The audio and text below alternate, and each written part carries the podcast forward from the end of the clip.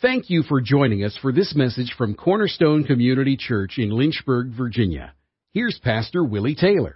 A lot of people wish things were different. And that's why God has you. That's why God is in you. Because when people wish things were different, they can come to you. Because you have the answers. That's the good thing.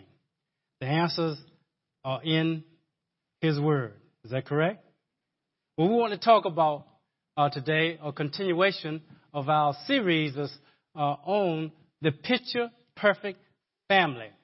And today we want to talk about the making of a picture perfect family. And we said for our, uh, for those who haven't been here in the last two weeks and for our guests is that Uh, when you take a family portrait or picture, uh, it, it's, it's so perfect because you don't choose the one where somebody's eyes are closed. You don't choose the one that, that uh, of all the pictures they took, uh, somebody's tongue was out, somebody got their hands up. You know, you don't choose those. You choose the one that's perfect for you, perfect for the whole family.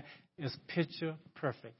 Well, we said that uh, if, if the pictures, if everybody on the picture could talk like they, they did in, in our video, Um, a bumper, then we would hear a different story.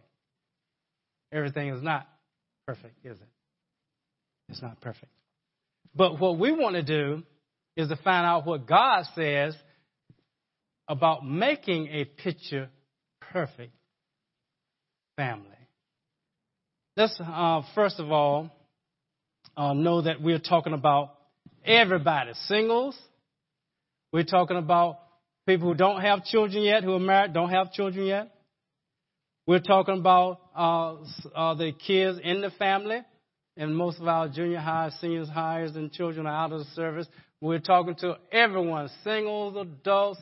Uh, we're talking to everyone, every age group, because we said that God has said that we're supposed to be light for the world. A city that's on a hill can't be hidden. If you have a light, you don't put it on a bush, you put it on a light, lampstand. God wants us to have the answers. So therefore, every single person has to have answers. Uh, even uh, young adults, if you're twenty, twenty-one, twenty-two, twenty-three in here, you need to have the answers for the older couple who may be, uh, they just have older children, and they're asking, what do I do? You should have the answers because God has the answers. And so you have God. Let's go to our word today. And we want to probably begin in a place where, if we say picture perfect, we want to talk about two things before we get to that portion, is that God is a God that you need to know Him. You need to know a little bit more about Him. You need to know that, oh, this is the way God is. This is the way He operates. Well, one of the things that you need to know about God is that He's a generational God. That's important for you to know. God is a generational God. Let's look at it in, um, let's, let's go to, a good place to go probably is Exodus. Let's go to Exodus chapter thirty-four, verse six. Let's go there. And, and let's see what, what He says about uh, generations. Because Moses asked Him to show Him His glory. And, of course, he uh, didn't show Him His glory. He said, uh, you know, you can't see my glory. Uh, I'll, I'll show you my goodness. And so in verse six, then the Lord passed by in front of him and proclaimed. So the Lord's talking about Himself, the Lord, the Lord God, compassionate. So we know that God's compassionate. We know He's gracious. We know He's slow to anger. We know it says that abounding in loving kindness, and that's from the New American Standard, and the King James will say, mercy. So he, he's abounding in mercy and truth. Then it says, who keeps loving kindness, that means mercy, for thousands. What did He mean by thousands? Did He mean by a thousand people? No. He's talking about generations. For a thousand generations. Then it says, who forgives iniquity, transgression, and sin, yet He will by no means leave the guilty unpunished, visiting the iniquity of the fathers on the children and the, on the grandchildren to the third and fourth generations. God is a generational God. Do you hear what I'm saying? He's a generational God.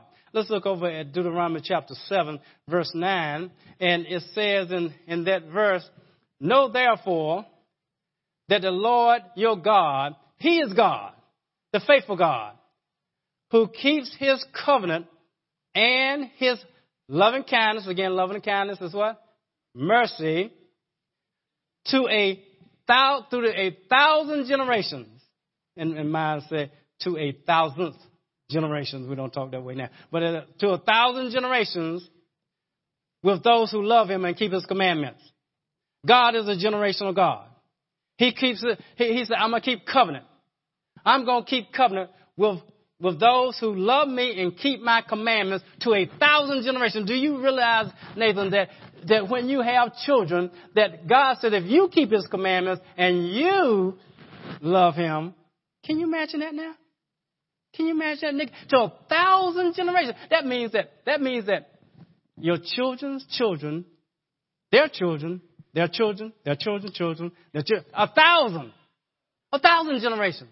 Can you imagine, Addison? A thousand generations from you. If you just do what? Love him and keep his commandments. He said, I'll keep covenant to a thousand generations. Wow. God is a generational God, isn't he? He's a generational God. I said, wow.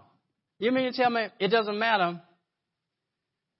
Now, because, see, if we go back, if I go back generations, I said, well, how about my father's, father's, father's, father's, father's, father's, father's, father's? Am I, uh, you said you keep, you keep a thousand generations, but you also said that visiting the iniquity of the fathers to the third and fourth generation. Okay. Mm. Oh, my goodness. But then I read somewhere else in the scripture that God doesn't hold guilty the children or the parents because everybody's going to pay for their own sin. I said, woohoo, yes, yes, yes, yes. I like that because I don't even know who my grandfather was. I, I really didn't. I, I, I know who my father was, but uh, I met. I think I met my grandfather my, on my father's side one side one time. On my mother's side, don't know who he was, and so his father don't have a clue. So I don't know whether they were godly, whether they were ungodly. I don't know anything. I know my father wasn't saved. So and and, and of course, uh, God gave me the opportunity to lead him to. For salvation before he died, so that's good. But I know when he, when, when I was growing up, he wasn't saved. So um, I said, "You mean to tell me I'm suffering because I'm in the third generation? I'm down here. I'm, I'm down. Uh, you mean I'm suffering? Thank God for the Word of God, isn't it? That we can say, oh, I don't have to pay for the sins of my father. I said, oh, that's good. But I, I said that. But you mean to tell me if if I just if if me, Willard Taylor, if I will love you and keep your commandments, you tell me that you will keep covenant with my children's children and my children's children's children, and also my children. You mean tell me that we can go down a thousand generations?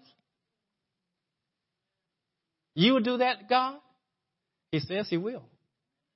That's what he says. So I like that. If it's, if, if, it, if it just starts with you, that's all. If it just starts with you. I said, okay, I can I can, I can go with that. Isn't, isn't that good? It can start with you. I said, okay, God's a generational God. Also, there's one thing about God you need to know. Another thing about God you need to know. See, we're talking about family, right? If we're talking about family, that means that everyone is concerned about their children, but everyone is concerned about themselves also, aren't we? Yeah, okay. So uh, here's another thing about God. God is a God that he puts a lot into a calling. He puts a lot into that. If he chooses you, it's a lot that goes into that. I want you to know that now. Let, let's look at it a little bit. Uh, let's go to Genesis. just to show you what I'm talking about. Uh, Genesis chapter eighteen, let's go there, in verse seventeen. It is a verb. Interesting verse here. Um, and we're going to go a couple of verses down there. It says, the Lord says, shall I hide from Abraham what I, I, I'm about to do? Now, this is this is Abraham, and we're talking about Abraham, and we're talking about God, and, and we're talking about angels here. We're talking about God, and, and a couple of the angels came, and um, God said that this time, next year, Sarah's going to have a child, and she laughed, and, and um, God said, why'd you laugh? And she said, I didn't laugh, and oh, but it, you know, all this stuff. And, and so they, they're about to go destroy Sodom and Gomorrah. And and so here it says, uh, Lord, the Lord said, shall I hide from Abraham what I'm about to do? Since, I want you to listen to this now, since Abraham will surely become a great and mighty nation, and in him all the nations of the earth will be blessed. So we're included in that. Praise God. If we be Christ's, with Abraham's seed, heirs to the promise. Is that correct? That's another place in the scripture.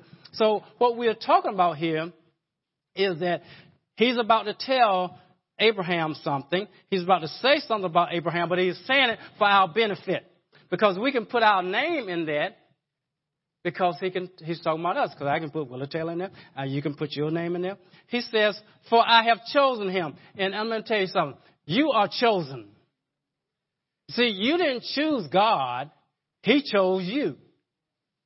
That's what this word of God says. In another place, John chapter fifteen, verse uh, sixteen, we can go there, but I'm not going there. God, believe me, God chose you. He chose you. And he says, for I have chosen him, so he's chosen you, in order that he may, oh, you didn't, I know, I know you didn't hear that say. Uh, but he says it up there. Now, why did he choose Abraham, he says? In order that he may command his children and his household, meaning that everybody in his household, was they born in his household, was they...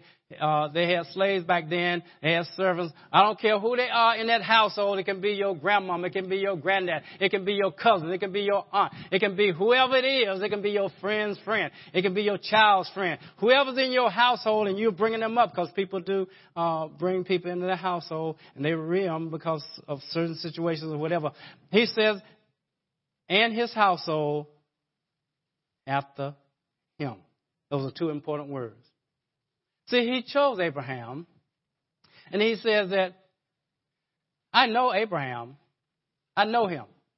In the King James, I, I know him. I know him because he is going to command his children and his household after him. Oh. Now, now listen to that. To keep the way of the Lord by doing righteousness and justice. And you say, I thought we were made righteous by the blood of Jesus. You are, but there's another righteousness, doing what's right, upright. Okay, so that's what he's talking about. Doing righteousness and justice in order. See, he said, I chose him, and because I knew him, because he's going to command his children and his household after him. Then it says, in order that I may, that means the Lord, may bring upon Abraham what he's spoken over. Do you realize, realize that God is expecting, when we are chosen, when he gives us children, when it's somebody else we have responsible for, we're responsible for, and he's given us a responsibility, do you realize that he expects you to to rear that person and bring them up in the way of the Lord? And he says, I want you to do it after you. That's important. Because, see, in, in the making of a picture-perfect family, it has to be start somewhere, and it starts at the top. He says that I want you to, I want you to command your household, your children, after you, to keep the way of the Lord, to do righteousness and justice, so that I may bring upon you that which I have spoken over you. What has he spoken over you? What purpose specific has God given you? See, we all have a general purpose. All have a general purpose. We all were created to, come on, glorify God. It says that in in uh, Isaiah forty-three, seven. To whom I have, who, to whom everyone who's called by my name, whom I have chosen for my glory.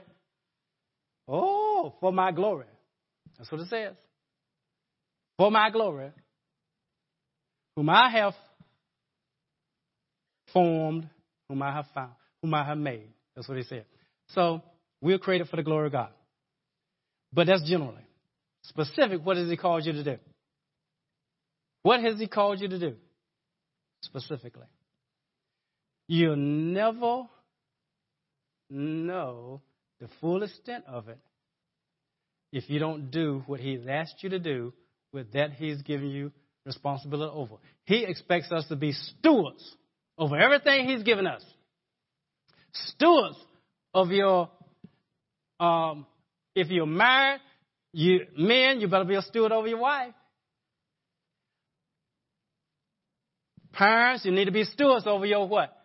Children. You need to be stewards over your time. You need to be stewards over your finances that God has given you. You need to be stewards over your gifts that God has given you. Because you want to hear, well done, my good and faithful servant. And the only way we can hear that is that we, if we are good stewards. Do you hear me? Only way I know whether I'm a good steward or not is to read what God says about stewardship over his time, over his, his my, if I'm, a, I'm going to be a steward over my wife, I need to be a, understand what am I called to do. If I need to be a steward over my children, what has he called me to do? If I need to be a steward over my finances, what has he called me to do? Because that's what he's going to call me to account of on that day. God puts a lot into a calling because he chose Abraham. So now, when we say the making of a picture-perfect family, where did it start in Genesis eighteen, nineteen? It started after Abraham. It started with Abraham. He says that you, it's got to start somewhere. Let's turn to Deuteronomy chapter six. The picture-perfect family starts somewhere. In Deuteronomy, Deuteronomy chapter six, verse one, it says, now this is the commandment, the statutes, the judgments which the Lord God has commanded me to teach you, that you may do them in the land where you are going over to possess it, so that you and your son and your grandson, oh my goodness gracious. What has he just said? He just confirmed to you what he said in Exodus, what he said in Deuteronomy chapter seven, nine. He said that I am a generational God, didn't he? It says that, it says that so that you and your son, that's another generation, and your what? Grandson might fear the Lord to keep all his statutes and his commandments, which I command you all the days of your life, and that your days may that your days may be prolonged. O Israel, you should listen and be careful to do, do it, that it may be well with you, and that you may multiply greatly, just as the Lord your God of your fathers has promised you in the land flowing with milk and honey. Hear, O Israel, the Lord, your, the Lord your God is one God. The Lord is one. You shall love the Lord your God with all your heart, with all your soul, with all your might. These words which I am commanding you today shall be in or on your heart. That's very important. It starts where? With you. With you. He's saying that every single person, I want you to love me with all your heart, all your soul, all your might, and I wanted to be on your heart first. The picture-perfect family starts with the man who spoke last. That was the father, wasn't it? He spoke last. It started with him. That's what it started with. You say, well, I don't have a husband. I know that. God knows that. He knows you don't have a husband. If you have children, you're a single parent. Where does it start? With you. You said, no, no, no, no, no, no. I am relieved of this thing because my husband left me or I kicked him out, whichever the case may be, you know. But regardless, I am relieved because it's on him. No, no, no, no. You see, everything starts with you. Because if you say that, you're saying, well, the blessings start with him too. I can't get blessed because he's not going to obey God. No. Whoever loves the Lord, whoever keeps his commandments, he said, I will keep covenant with them for how many generations? A thousand generations. Do you want those blessings? Yes, you want those blessings. I want those blessings. Well, then, love the Lord your God with all your heart, all your soul, all your might. And he says that this shall be on your heart. It doesn't start with our children. It really doesn't. It starts with us. The children in the world, the, all of our children, the problem. We may say that these kids, they are getting so, they don't have any respect for adults. They wear the pants halfway down. You know, they do all these things, and, and they, they're not what they used to be. It's not the kids. It's us, the adults. Okay? He says it's got to be on your heart. Then he says, you shall teach them diligently. Not just, a, not just every now and then. He says, you shall teach them diligently to your sons, and they shall and, and, and shall talk about them when you sit in your house and when you walk by the way, and when, oh, no, you can say drive, by the way, and when you lie down and when you rise up, in other words, all the time. All the time. All the time. Matter of fact, you shall bind them on the signs of, as a sign on your hand. They shall be on the frontals of, of your forehead. They, you shall write them on your doorpost of your house and on your gate. In other words, I want you to be a fanatic about me. Yeah. And that, I mean, that's how I read this thing. Yeah.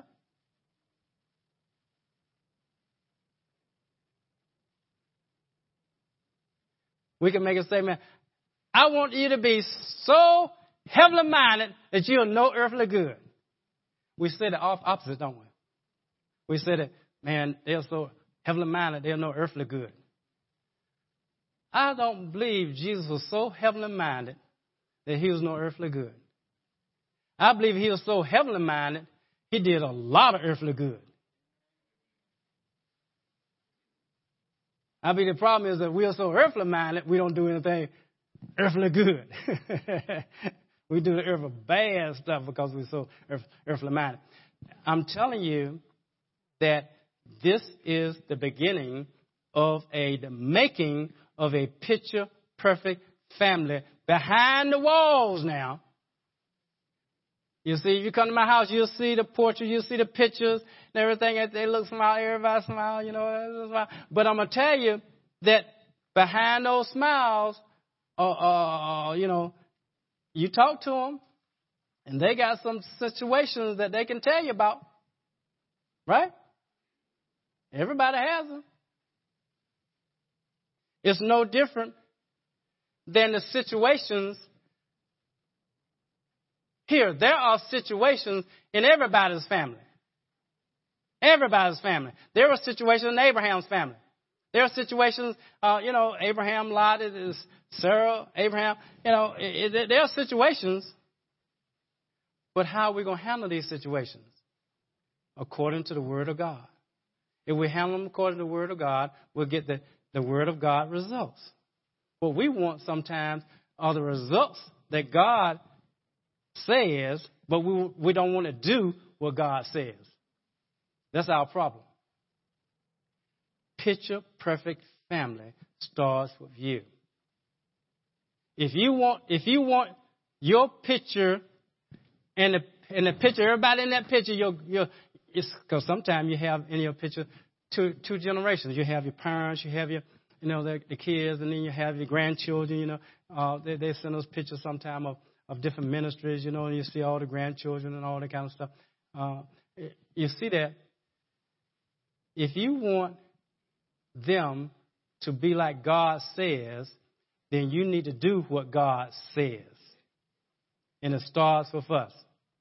And I believe that this day and time, you don't find many families that they are teaching the children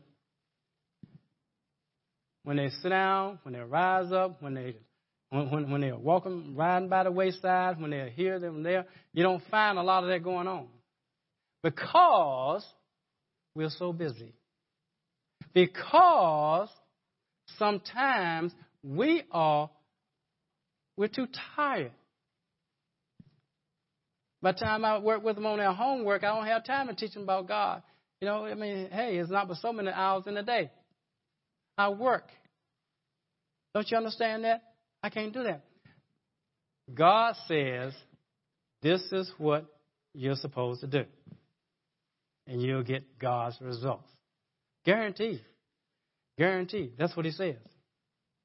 Now, God has made it. God has made it in his word such that it's, it's impossible for you not to get his results. Impossible. Whatever God says will happen, will happen. Guaranteed. If he says, I'm going to bless you and bless you to a thousand generations, I guarantee you he'll do it. I guarantee you. Because God is a faithful God. He cannot lie. If we turn over to Ephesians, that's, that's a good place to start. In Ephesians, and we'll be in Ephesians and Colossians, uh, Well, first of all, I'll start in Colossians chapter three, verse twenty-one. And then then we're going to go to Ephesians six, one through four. And I, I want you to, in my Bible, I got I fold over the pages so I can see both of them at the same time. And you can do what you want to on the screen. You can't see both of them at the same time. So we're going to go to we're going to go to Colossians first. Colossians chapter three, verse twenty-one. And I know in your electronic devices, you probably can't see both of them at the same time. Maybe, I don't know. These electronic devices are getting really, really good. It says here, verse twenty-nine, fathers, do not exasperate your children so that they will not lose heart. That's how it starts. Now, that, that, that exasperate means that I don't want you to, to provoke them and arouse them to unnecessary anger. I, I want you, I want you to bring them up in a, it says in Ephesians, the nurture and admonition of the Lord. I don't want you to, to, to vex your children. Now, if it said fathers, and that word fathers is plural in, in, in the Greek, and it can mean parents also. So I don't want you, if you're a single parent, and, and most single parents are, are females, I don't want you to think that you, you're relieved of this uh, command because you're not.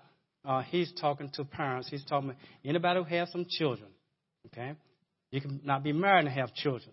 He says that I want you to not to provoke and arouse your children to unnecessary anger. This does not mean give them everything they want because they get angry, you are disobeying the scripture. It does not mean that. They can get angry all they want to, you know? Yeah, they can. But the anger should not be because you're being harsh with them. Because, see, And especially, I think sometimes they'll say, like it is fathers, because, see, fathers sometimes, we are so harsh. We say things in such a mean way. You know, uh, can I do this? No. I didn't even get it out yet. Well, go on and say what you're going to say. No. Now, we just harsh, and we say it in, a, in, in, in the wrong way. Sometimes we are, you're going to automatically arouse your children to anger if they see you doing one thing, but the word says another. Hypocrisy will automatically arouse your children to anger, unnecessary harshness, because you are trying to get them to do something that you are not doing. That is not right. That's what God says. Yeah. You behave yourself. Well, do you behave yourself? I hear you hollering. You know, you, you raise your voice at me. Come on, don't we? You know, you you you, you know the the, the I, I hear you talking about, you know, the next door neighbor. You know, uh, who goes over her house and who don't go over her house. I hear you talking about the pastor. I hear you talking about your sister. You're talking about Aunt Joe. You talk about this. And now you tell me, don't talk about my sister like I'm talking about my sister. I say to my sister what I wanted to say to her because you said to her what you, you, you. Come on.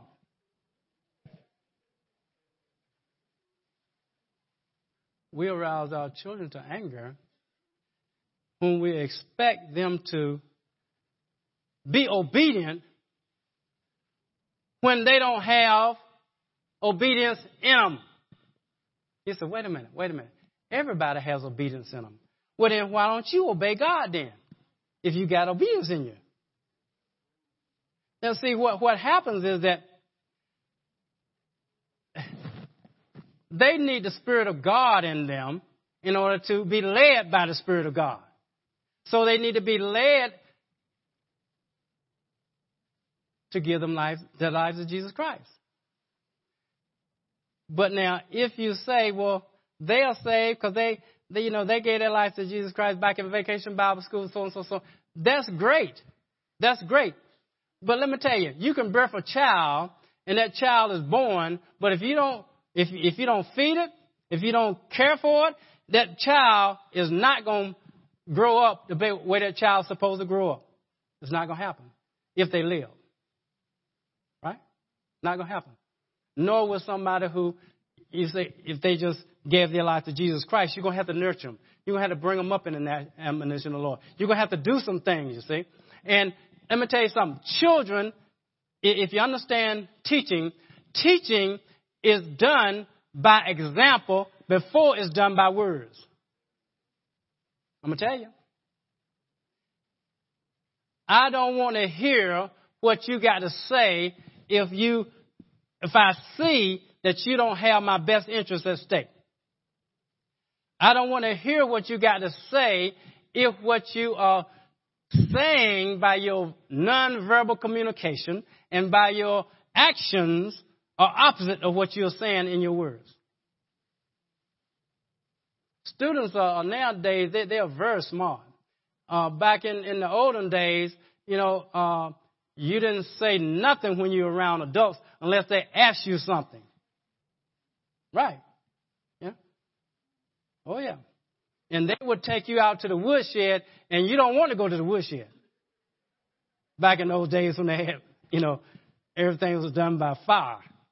You know, whether it be cooking stoves, because when I grew up, our stove, we didn't have electric stove, gas stoves in the kitchen. We had a wood stove, and that's where we made, my, my aunt made the biscuits and everything. She had to build a fire in order to cook. And I know I know some of y'all remember that. A few. But I'm going to tell you that children today, they're going to say, wait a minute. You're not doing it. Hey, boy, don't you worry about what I don't do. You just do what I say. Oh, my goodness gracious. I'm going to tell you, children don't want to hear that stuff. And And now they're getting to the point where you can't make them do anything, because society is getting so that if you touch them, they'll go to the to, go to the government and, say, and put you in jail. So I'm going to tell you that you better learn how to teach what God says and how God says. You teach by example. Now you can teach with words, because your example speaks louder than your words. They see your example before they see your hear your words. That's very important now. That's how you bring them up and don't exasperate them. You don't arouse them to king anger, because you now are doing what God says. It has to be in your heart. See, we're going back to Deuteronomy six. It has to be in your heart. Now let's go over to Ephesians, uh, because Ephesians six, it says, "Children, obey your parents in the Lord, for this is right." Now, uh, that's what I had my children memorize. They didn't have to. They didn't have to know but one scripture. That's all. That's all. And and and and I didn't say, "Hey, look, you do what I say. Don't do as I do." I said, "I want you to memorize this. You don't have to do anything else but these two scriptures right here. These two verses. Obey your parents in the Lord, for this is right. Honor your father and your mother, which is the first commandment with a promise." Verse three, "So that it may be well with you and that you may live long on the earth." That is your promise from God. That's all you have to remember. That's all. God has made it easier for children. That's all they have to remember. If you are anywhere from seventeen on down, that's all you have to remember. If you are eighteen, because the, the, the government says if you're eighteen, you are grown enough to go to the army and die for your country. You're not old enough to buy alcohol, so you, you can die, but you can't buy alcohol, you know. twenty-one, you can buy alcohol. And, of course, then, the, the, the, even though you can buy alcohol, you're twenty-one, you cannot rent a car because you're not twenty-five. You see? But if you're seventeen on down, this scripture goes for you. Obey your parents. Do we have anybody in here that's seventeen or sixteen on down? Anybody? Anybody? Okay, we got one that's lying. Okay, anybody else? Okay, okay. You didn't raise your hand, did you, Maddie? I know you're sixteen, girl. Are you seventeen or sixteen? Okay, all right. I know if I say you're sixteen, you'll holler, seventeen, you're seventeen. You know, I knew that. Okay, so so you have to obey this scripture. It says right here, "Oh, children, obey your parents in the Lord, for this is right." Okay? I'm talking to you, Maddie. I'm talking to you. I don't know what the kid's name back there, but I'm talking to y'all too. Okay? Obey your parents in the Lord, for this is right. Honor. And honor is different from obedience. Otherwise, he would, he would have said it, right? Honor is, is, you can obey. Go to your room. And you stomp to your room and slam the door. Bam! You know? You say, man, that's not honoring, is it? That's not honoring. Rolling your eyes. That's not honoring. So honor your father and your mother, which is the first commandment with a promise. Here's a promise, that it will be well with you and that you may live long on the earth. And and don't you want it well with you, Maddie? Do you want it well with you, Maddie? God can cause it to be well with you. All you have to do is obey your, your father, who lied up there, and your mother. You follow your mother, okay? Because he said he was seventeen. He ain't no seventeen. Dude might be fifty something. He ain't no seventeen. You know? So I tell you, God made it so easy. He made it so easy. You say, well, what happens if I don't obey the Lord? If I don't honor my parents? Well, you don't have the promise to go with you. So now if you don't have God's promise, see, when the enemy tries to come against you, you got the promise of God. God said that I'm going to live long. You can't kill me because God said I'm going to have a long life. God says all that's going to go well with me. The things going to go well with me. So Satan, get behind me. See, you have the word of God. You have the promise of God to stand on. Then it says, fathers, meaning parents also, do not provoke. That's the same type of word. It's not the same Greek word, but the same type of word. And that means that it's a continuous, repeated action. Fathers, do not continually to provoke your children to anger. Then it tells you, and I told you how to do that. Then it tells you how to do something so that you won't do that. Bring them up in the discipline and instruction of the Lord. That's how you uh, that's how you prevent provoking them to anger. You bring them up in the nurture and admonition of the Lord. If you do what God says to do for your children by having it first done in your heart, by having it first you walk it out, then you teach it, God guarantees you that your children will not be provoked to anger, unnecessary anger. He guarantees it, and that, that things will go well with them. I'm telling you, this is so good. I have another place to go, but we're going to have to wait till next week because this is good, and I want to spend time on it because God's heritage, children are heritage of the Lord. God has, has said that I'm holding you responsible for these children. I'm holding you responsible because eternity is in every child. And if eternity is in it, I want those children spending eternity with me. I don't want them where they're not supposed to be, and it's up to you. Let me tell you, it's not too late to start. It's never too late. He said, my children, well, my, my, my children, they are thirty-four, thirty-six, thirty-eight. My, my children are older. My children have children. It's never too late because you start. Oh, I'm going to tell you where to start next week. I'm going to tell you, I, it, it, this is so good because I like to teach this because, see, we all have, have failed sometime and fallen short of the glory of God in raising children. But I'm going to show you next week how to how to get this thing back on the road, even if a child has strayed, even if you didn't do what you were supposed to do when you when you were supposed to do it. I tell you, God is a God of, isn't He a good God? He's a redeemer, isn't He?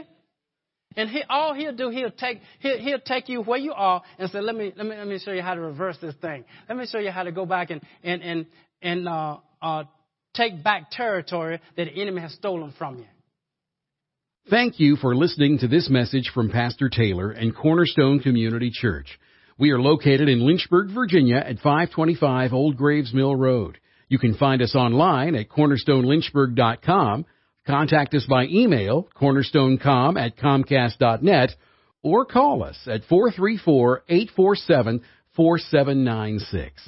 We pray the Lord bless you and keep you. The Lord make His face shine on you and be gracious to you. The Lord lift up His countenance on you and give you peace.